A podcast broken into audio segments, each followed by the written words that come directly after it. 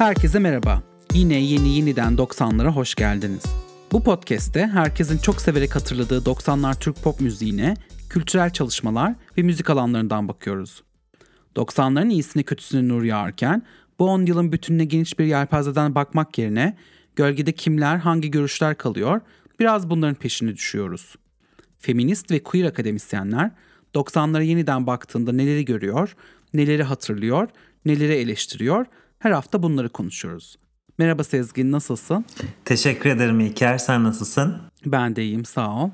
Bugün aslında e, şarkı yazarı kimliğiyle tanıdığımız ama aslında çok yönlü bir insan olan Şehrazat'tan bahsetmek istiyoruz. Senin onun büyük bir hayranı olduğunu biliyorum. Bize biraz anlatmak ister misin? Neden bir Şehrazat bölümü yapmak istedik? Tabii hemen anlatayım. Ee, Şehrazat'a özel bir bölüm yapmak istememizin nedeni aslında bu podcast'i yapmak için yola çıkmamızla çok alakalı. 90'lar Türk pop müziği tarihi yazılırken herkesin mutlaka bahsettiği ilk isimler belli. Yani solistlerden konu açılıyorsa Nülüfer Ajda Pekkan, Nazlı Öncel, Sezen Aksu ve onun ünlenen vokalistleri. Sonra efendim erkek starlardan bahsediliyor. İşte Tarkan'dır, Tayfun'dur, Kenan Doğulu'dur. Eğer şarkı sözü yazarlarından da konu açılacaksa hemen yine Sezen Aksu e, söyleniyor hitleri nedeniyle. Aysel Gürel'den bahsediliyor ki biz de defalarca bahsettik. Ama benim gördüğüm Şehrazat'ı kimse anmıyor. Onun pop müziği nasıl kökten etkilediğinden ve üreticiliğiyle nasıl önemli bir damar açtığından yeteri kadar konuşmuyoruz diye düşünüyorum. O yüzden bunun önüne geçelim istedik ve bu Şehrazat özel bölümünü yapalım dedik. Nedeni biraz bu. Evet bir de bu söylediğin isimlerin hemen hemen hepsiyle yolu kesişmiş 90'larda. Tabii. 90'lardan sonra önce bir isim. Şimdi ben Şehrazat'ın çok kısa bu sefer de tarihi şeyini izninle ben alıyorum bayrağını bu bölümlük. Şehrazat'ın gördüğüm kadarıyla çok köklü bir ailesi var. Bu bilgileri Wikipedia'dan aldım. Umarım bir hata yoktur. Şehrazat'ın babası Türkiye'nin ilk madencilerinden. Maden kralı lakaplı iş adamı Siham Kemali Söylemezoğlu. Dedesi Harbiye Nazırı Süleyman Şefik Paşa. Dedesinin babası ise Rumeli Beylerbeyi ve Konya valisi Derviş Ali Kemali Paşa ve Mevlana Türbesi'nde yatmakta. Dedesinin amcası Tanzimat devri devlet adamı, şair ve yazarlarından Ethem Pertev Paşa. Yine e, Mehmet Teymur Fenli Efendi'nin torununun torunu ve 4. Murat'ın baş pehlivanı Şahan Ali'nin torununun torununun torunu. Halası Prenses per- Perizat Osmanoğlu, büyük amcalardan biri diplomat ve yazar Galip Kemali Söylemezoğlu. Diğeri de Jön Türklerden Necmettin Kemali Söylemezoğlu. Hamit Kemali Söylemezoğlu da Şehrazat'ın amcası. Upuzun bir liste gördüğünüz gibi. Evet gerçekten çok köklü bir aileden geliyor gördüğümüz gibi ama bu tip secere çıkarımlarında nedense çoğunlukla erkeklerden bahsediliyor oluyor. E, fakat sanırım e, sen Şehrazat'ın hayatında çok önemli olan başka bir kadından da bahsetmek istiyorsun değil mi? Ondan bahseder misin biraz? Evet bence Türkiye müzik tarihi için çok önemli bir isim. Benim için de çok önemli bir isim. Sevinç Ters, Şehrazat'ın annesi. 1927 ve 76 yılları arasında yaşamış. Türkiye'nin ilk caz müziği yorumcusu ünvanına sahip sahip dünyaca ünlü bir ses sanatçısı. Bir kontraalto. Ne demek kontraalto? Çok nadir bulunan kalın, derin kadın sesi diyelim. E, yurt dışında birçok konser vermiş ve çeşitli ya bir sürü ödüller almış. Hatta söylenene göre Edith Piaf ile karşılaşmasında Piaf ona e, demek adından coşkuyla, hararetle söz edilen ünlü sanatçı sizsiniz. Kutlarım size. Çok güzel söylüyorsunuz demiş. 1900 Yine bu bir şey söyleyeceğim çok özür dilerim kesiyorum ama hı hı. şu an e, Fransız okullarında okuyan herkesin gönlünü bayağı bir titrettin yani. Edith Piaf'ın hayranı hı. olduğu bir insan tabii. Tabii. Tabii ki çok yani evet çok önemli ve eski evet, hani Milliyet evet. Arşiv'de ya da arşiv biraz karıştırdığımız zaman Sevinç e, Sevinç Tepsi'nin ne kadar önemli bir isim olduğunu anlamamak zaten mümkün değil. 1968 yılında Apollyanna şarkı yarışmasında besteci Selmi Andak'ın Beben Yalnız adlı eserini söylüyor. Harika bir eser. Bilmeyenler varsa hemen yayını şu an durdurup bu şarkıyı dinlesinler derim. Ben de bizim listemize ekliyorum. Bu şarkıyı daha sonradan farklı insanlar da yorumlamış. 81 yılında Ersan Erdur'a seslendirmiş. 2017 yılında Çağıl Kaya, 2018 yılında ise Piyon albümlerinde ya da tekli olarak yayınlamışlar şarkıyı. Ayrıca eser Levent Sevin'in YouTube'da hazırladığı bir seriye de isim anneliği yapmış diyelim. Ve Ben Yalnız isimli ve Ben Yalnız isimli bu serinin konsepti şu. Her bölümde bir şarkıcı siyah beyaz bir Arkada da kesinlikle bir fon yok. Çok sade bir şekilde müziksiz yani akapella e, çıplak sesle bir şarkı seslendiriyorlar. E, yani her bölümde başka bir şarkı seslendiriyor. Seriye ismini veren şarkıyı ve ben yalnızlığı söylemekte kalbene düşmüş. Bu göre kalbine düşmüş. O da çok güzel seslendirmiş bence. Bunun linkini de bırakayım açıklamalara. Ve, ya, ve ben yalnız gerçekten çok güzel bir şarkı. Ben de bu bölümü hazırlarken senin dediğin gibi her şeyi durdurup dinledim ve dedim ki ben yani bunca zamandır neden bilmiyordum bu şarkıyı. Bu arada bu e, şarkıyı araştırırken Selmi Ada yapılan bir tribute albümü buldum. Evet. Spotify'da ve e, Sevinç Tevsin yorumunu buradan bulabilirsiniz. Bu albüme sevgili dinleyiciler bir gidip bakın rica ediyorum. Spotify'ınız varsa inanılmaz bir cevher. E, çok sürpriz isimler var şarkıları Çok güzel söyleyen. yani. Çok güzel yani. O yüzden e, yani büyük bir sürpriz sizi bekliyor. Şehrazat'a geri dönecek olursak kendisinin renkli sanat hayatı hakkında da bir şeyler söylemek istiyorsun diye biliyorum Sezgin. Söz sende. Evet yani en başta dediğim gibi Şehrazat'ı büyük bir söz yazarı ve besteci e, kimliğiyle anıyoruz sürekli. Ama aslında bir de yorumculuk yanı var. Bunun çok bahsedildiğini görmüyorum ben. Çok iyi bir ses. Ama o yolda ilerlemeyi çok seçmemiş. 60'larda, 70'lerde, 80'lerde bazı şarkılara imza atmış. Örneğin 73 yılında çıkan Kelebek benim favorilerimden biri. Senin hangisi? Benimki e, iki gölge. E, hmm. Ben 70'lerdeki şarkıların o sonsuz dramasını çok seviyorum ve hmm. e, bence iki gölge onu bayağı e, güzel anlatıyor. Ona biraz kapılmış olabilirim. E, Şehrazat'ın yorumculuğuna dair çok ilginç bir şey keşfettim ben de araştırma yaparken. 15 Nisan 85 tarihinde Milliyet'e verdiği bir röportajda bir plak hazırladığını plakta Türkçe, İngilizce ve Arapça şarkılara yer vereceğini söylemiş.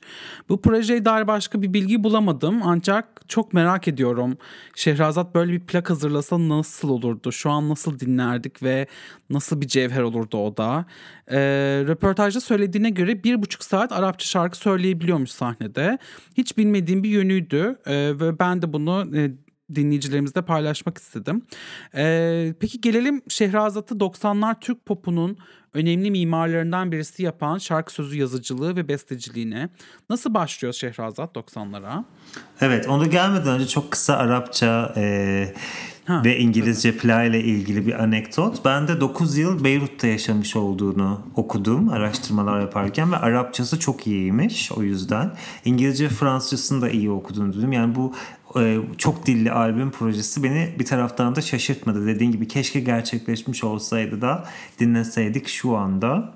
90'larda Şehrazat'ı sen de dediğin gibi şarkı yazarı kimliğiyle görüyoruz. Hatta sadece görmüyoruz. Bence bu kocaman 10 yıla ve sonrasında resmen altın harflerle falan diyeyim imzasını atıyor.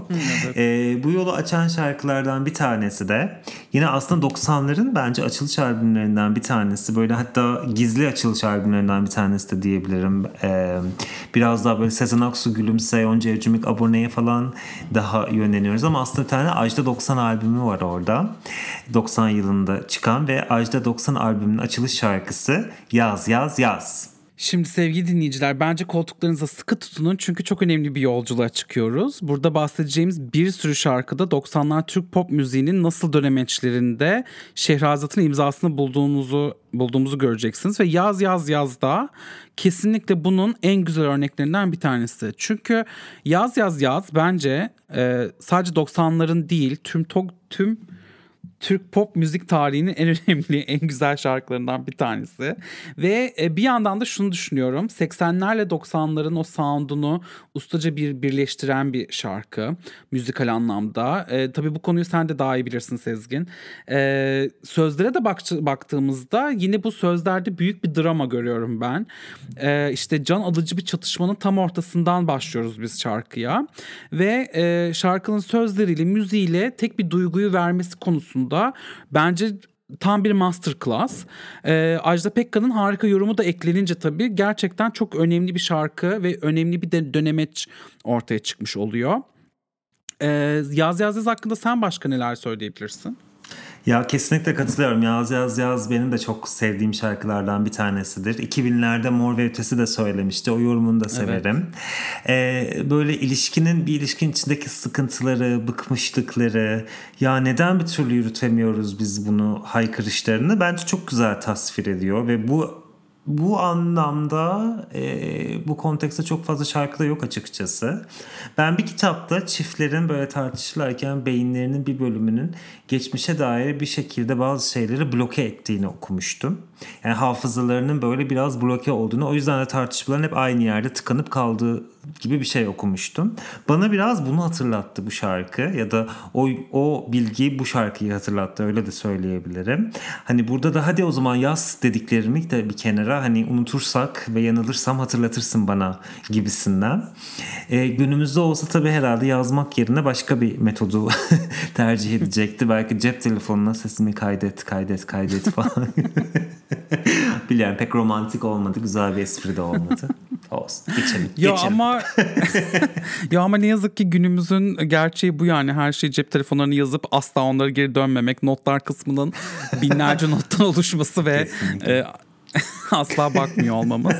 e, e, yani aslında Ajda Pekkan şarkılarından gidecek olursak e, eline gözüne dizine dursun da Şehrazat şarkısı. Hmm. O da hmm. sözlerini Şehrazat yazmış. E, hatta yani ben bakıyorum bu ikisine acaba Şehrazat Türk pop müziğindeki atarlı şarkıların hasını yapmış diyebilir miyiz sence? Bence diyebiliriz. Bu e, şarkıyı ben çok severdim çocukken. Hala da çok severim. İşte Ajda Pekkan'ın güçlü ve boyun eğmeyen kadın imajına çok yakışan bir şarkı. Biz güçlü Ajda deyince hemen sardı korkular arkanı dönme çık diye gireriz ama aslında arada çok güzel böyle incileri de var. E, kesinlikle bu güçlü kadın şarkıları arasında en başa konması gereken iki şarkı diye düşünüyorum. İki şarkı şarkılardan, evet. şarkılardan iki tanesi diyeyim ya da.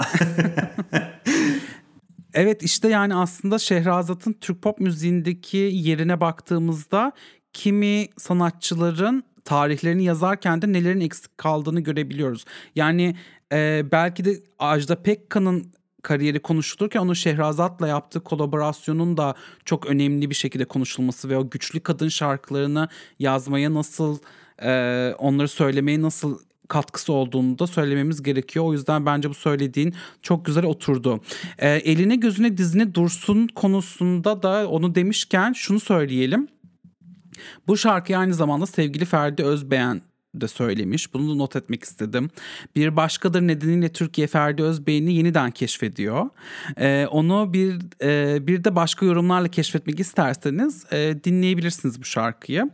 E, ayrıca e, Özben hakkında daha çok şey öğrenmek isterseniz sevgili Sibel Yükler Velveli için harika bir yazı yazmıştı. Onu da bu e, linklerimizi ekleyelim. Okumak isteyenler oradan daha fazla Ferdi Özbeğen okuyabilirler. Neyse şimdi konuya geri dönecek olursak. Benzer bir gruplama yapmak istiyorum ben Şehrazat'ın diğer e, şarkıları hakkında. E, ve görüyorum ki aslında aynı zamanda çok dramatik balatlarda yazmış Şehrazat. Yani diyeceksiniz balat zaten dramatik bir şey ama hayır. Benim Şehrazat balatlarında gözlemlediğim çatışmaların çok keskin olması. Ee, örnek vermem gerekirse Aşkı Nur Yengi'nin Hesap Verdiği bir şarkısı var. Şehrazat yazmış sözleri. Bu şarkı aslında çok üzgün birisinin söylediği bir şarkı gibi dursa da o tekrar tekrar gelen hesap verler e, karşı taraftan sorumluluk almasını bekleyen bir çağrı bence çok önemli. Veya Nilüfer'in Çarem Benim diye bir şarkısı var. O da Şehrazat imzalı. Orada da anlatılan hikayede çok büyük bir güç, güç eşitsizliği var sözlere baktığımızda. O güç eşitsizliği bence dramanın şiddetini yükseltiyor ve tabii beni tanıyanlar doğru tahmin edecek. Drama ne kadar yüksekse ben bir şarkıyı o kadar beğeniyorum. Ee, o yüzden Çarem benim de benim çok sevdiğim şarkılardan bir tanesidir. Fakat yine de eğer e, şeyden bahsediyorsak yani Türkiye pop müziğinin dönemeç noktalarından bahsediyorsak e, Demet Sarı, Sağıroğlu'nun Bir Çare isimli şarkısından bahsetmeliyiz diye düşünüyorum.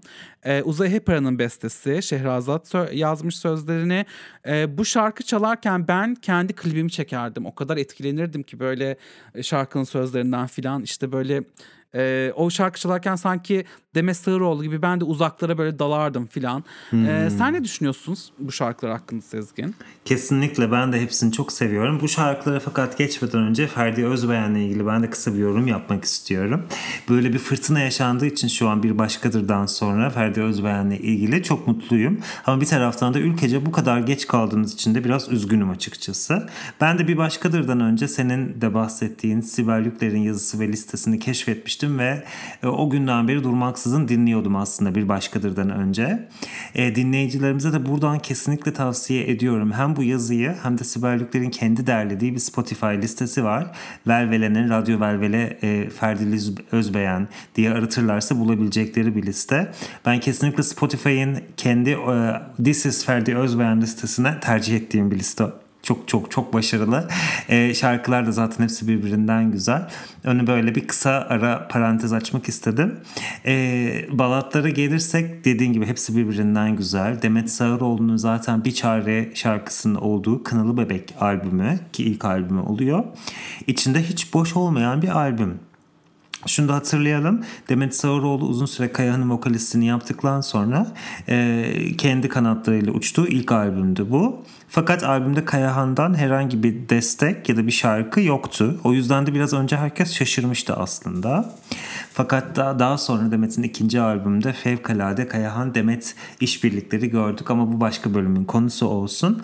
Kınalı Bebek albümünün prodüktörü ise Şehrazat. Düzenlemelerin çoğu Uzay Hepari'ye ait. Ee, ne yazık ki bu albüm Uzay Yapar'ın çalıştığı son albüm oluyor ve albüm çıkmadan kendisi vefat ediyor. O yüzden o katlanarak giden kaset kartonetleri vardı ya hatırlar mısın? 8'e 10'a albümün bazen albümün prestijine göre sanki o kartonetlerin katlanma sayısı da artar gibime gelirdi. Ee, o sekmelerden bir tanesini tamamen Uzay Hepara'ya ayırmıştı. Hatta onun resmini koymuştu Demet Sayoroğlu. Çok güzel bir saygı duruşuydu bence.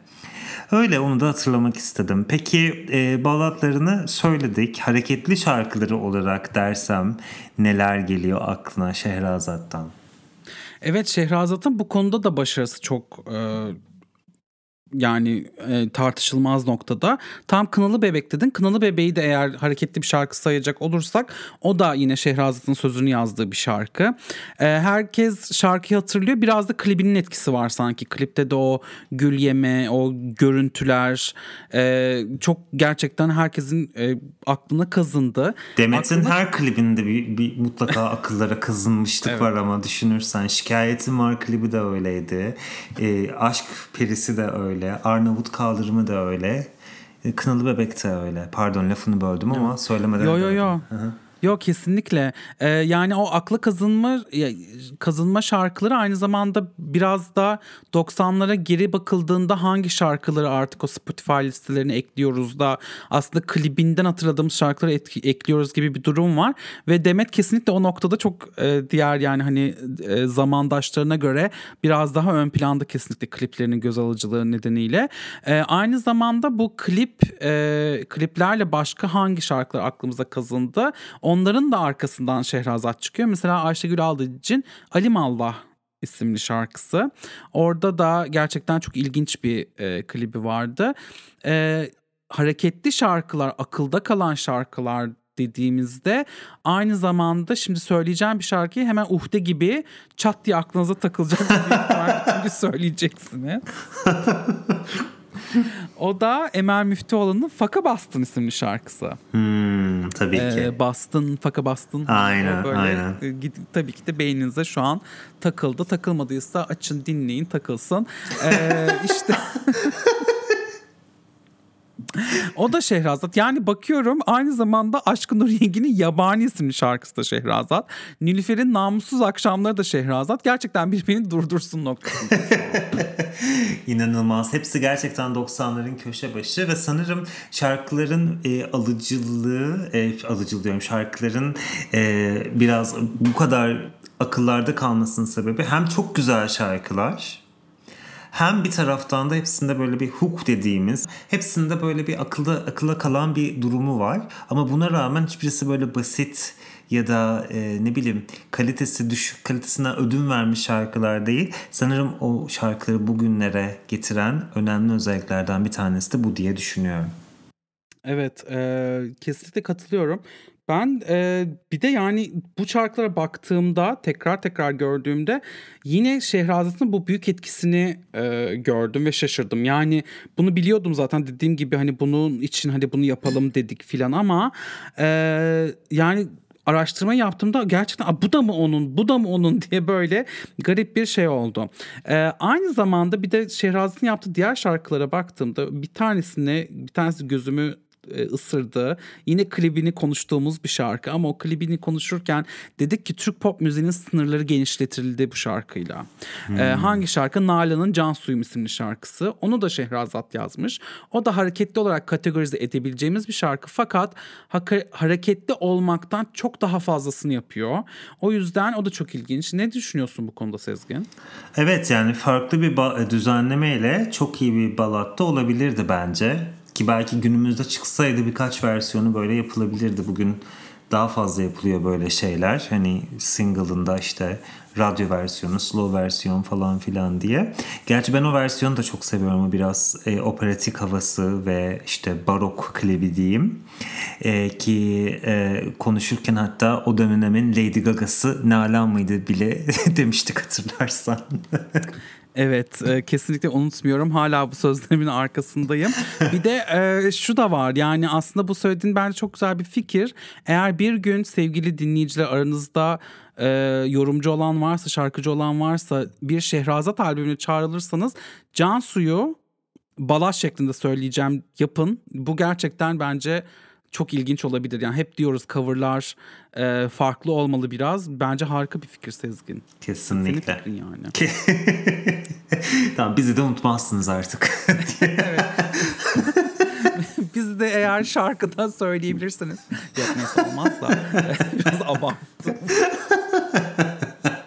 Şarkının içinde ve İlker Efkaner'le Sezgin İnce ile teşekkürler. Neden eskiden şiirler vardı şarkılarda öyle bir noktada olabilirdi yani yine de. Ya albüm kartonetinde de ben okeyim ya. evet. Gerçi albüm kartoneti mi kaldı artık ama. hani Lady Gaga'nın var. O böyle pdf şeklinde indirebiliyorsun. Aa öyle mi? Evet. Ama evet. basılı yok. Ya, ya basılı alırsan o da vardır. Tabii de ben basılı almadım. İnternetten belki sipariş ediliyordur. Evet. Neyse konuyu dağıtmayalım. Ya dağıttık zaten evet. toparlayalım. 90'lar dışında 90'lar dışında neleri var Şehrazat'ın böyle hemen pat diye aklımıza gelebilecek şarkıları. Evet 2000'lerde de yine bir sürü hit yapıyor kendisi. Yani hani 90'lar bitti ben de duruyorum demiyor. Hatta e, bakın hangi şarkıları yapmış. E, bu yine tabii ki de bütün şarkılar değil de bulabildiklerimiz. Nilüfer Beni Mi Buldun çok ünlüydü. Hı hı. Şimdi hatırlamazsanız bile dinlediğinizde aa evet diyeceksiniz. Gülben Ergen Sade ve Sadece çok sevdiğim bir şarkıdır. Uçacaksın. Hmm. Yani Gülben Ergen'in kendileri yeniden yarattığı şarkı. Hmm. Ajda Pekkan Sen iste aynen Aa. öyle. Flu gibi. Ee, ve Bengü kocaman öpüyorum. Kocaman öpüyorum da bence o 2010'lar dalgasını açan şarkılardan bir tanesi ama oraya girmeyeceğim artık o kadar e, şeye. Hmm. Bir de aynı zamanda 2000'lerde Sezen Aksu'nun Su Gibi isimli şarkısının sözlerini yazmış ve Manifesto isimli şarkısının da müziğini yine Şehrazat yapmış. Vay be diyorum gerçekten de. Sen anlatırken aklıma şey geldi. Ajda Pekkan'ın e, işte bu senin iste aynen öyle flu gibi döneminde. O da aslında Ajda Pekkan'ın biraz kendi kendini tekrar yarattığı bir dönemdi. Hatırlıyor musun bilmiyorum.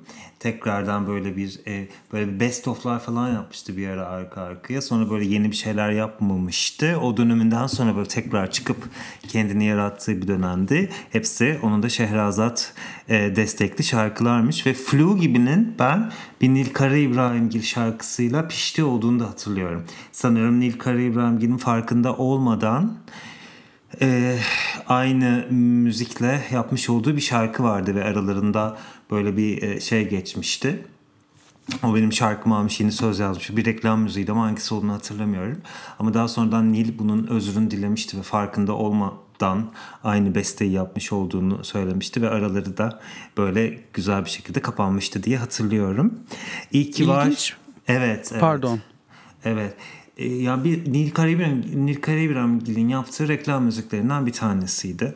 E, yani şey demek istiyorum sadece işte hep e, yani bizim yazılarımızda da bu var hatta e, Nilüfer Sezen Aksu, Ajda Pekkan falan hani böyle konuşuyoruz ama hani Sezen Aksu özelinde ve e, Nilüfer'de de e, Aysel Gürel'den bahsettik ama üçünün de kariyerleri için Şehrazat'tan da bahsetmemiz gerektiğini burada göstermiş olduk diye düşünüyorum. Evet. Ya ilki var böyle üretken insanlar demek istiyorum ya pop müzik tarihinde.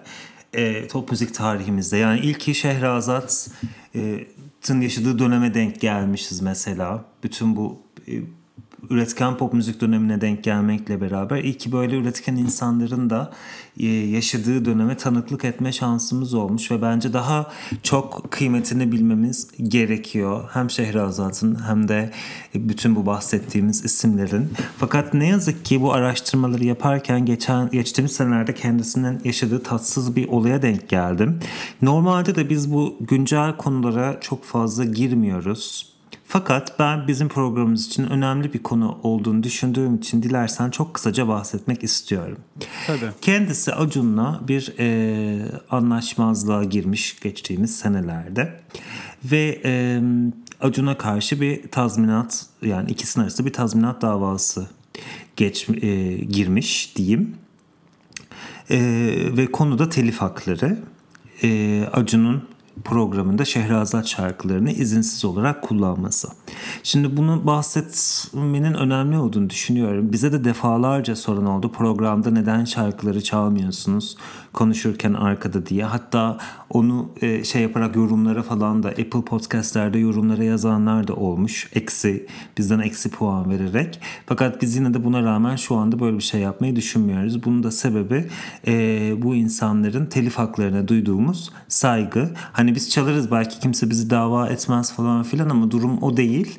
E, bizim podcast'imizin içinde dinlemek yerine sanatçının kendi Spotify profilinden, efendim Apple ya da nereden dinliyorsak YouTube profilinden dinlemek kesinlikle onlara haklarını teslim etmek anlamına geliyor.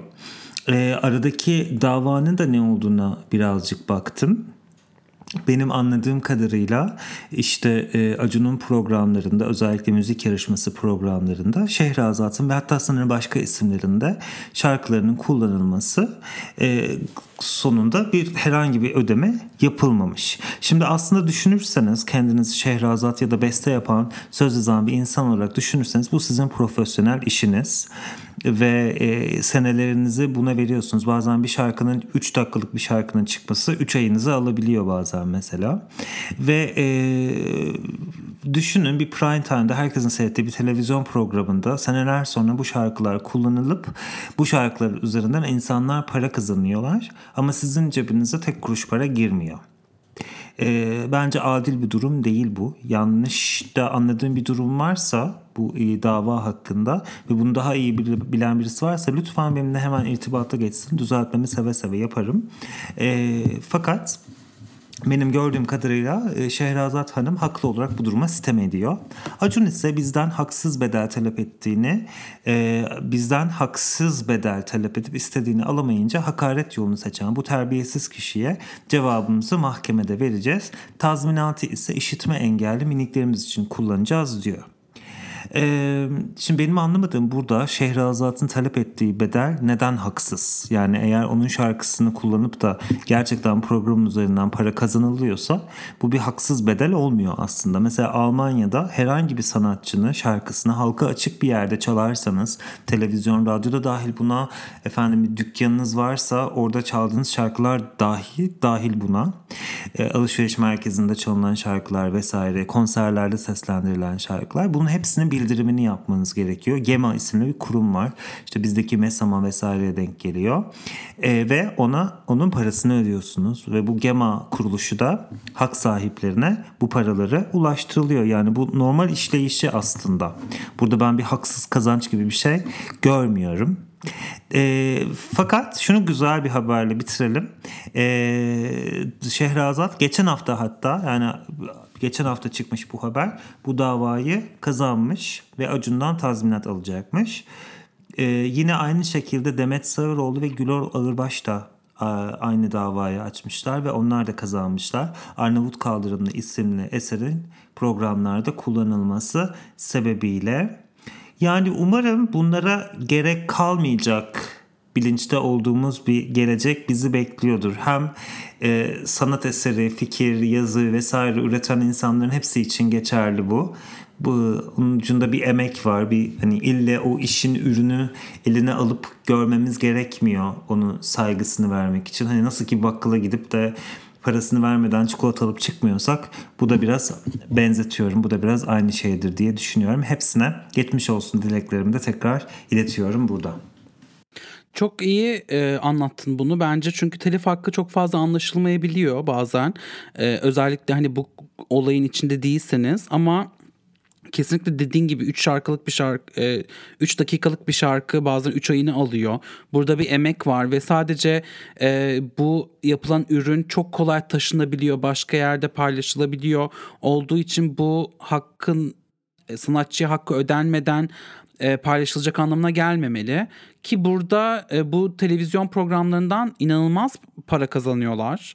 E, ve orada da eğer bu kullanılıyorsa tabii ki de bunun e, şeyini verme yani bedelini ödemeleri gerekiyor. Bu konuda ben de çok sevindim.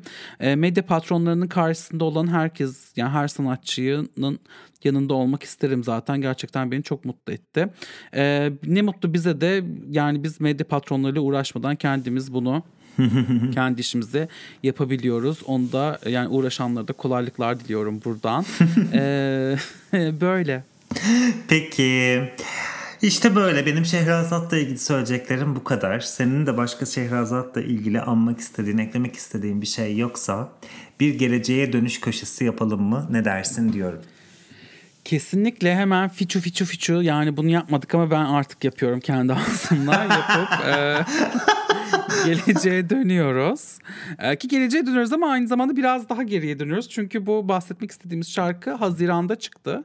Haziran'ın sonunda çıktı ama bence Türkiye LGBTİ artı tarihinin en önemli şarkılarından biri. Yani bu 6 ayda bu oldu. Bunu söylüyorum ee, ve o yüzden geç olsun güç olmasın diyorum bizim bunu ele al- alışımız. Ee, şarkı e, MX Sür ve Kübra'nın Alan 2020 isimli şarkısı. Bundan bahsedeceğiz şimdi. Evet bu şarkı geçtiğimiz Pride'da bence damgasını vuran şarkılardan bir tanesi oldu. Ve kendi tarzını da yarattı bence. Ya da benim yeni yeni keşfettiğim bir janrı olduğu için ama arkasından buna benzer işlerin de geldiğine e, şahit oluyorum. Her halükarda ikisini de tebrik ediyorum. Çok güzel bir şarkı. Severek dinliyorum ve e, dinleyicilerimizin de bu şarkıyı keşfetmeleri için Spotify'ımıza bu şarkıyı Spotify listemize de ekliyorum. Evet ben de tarzı çok beğendim ama e, tarzından daha çok şarkının mesajından çok etkilendim diyebilirim.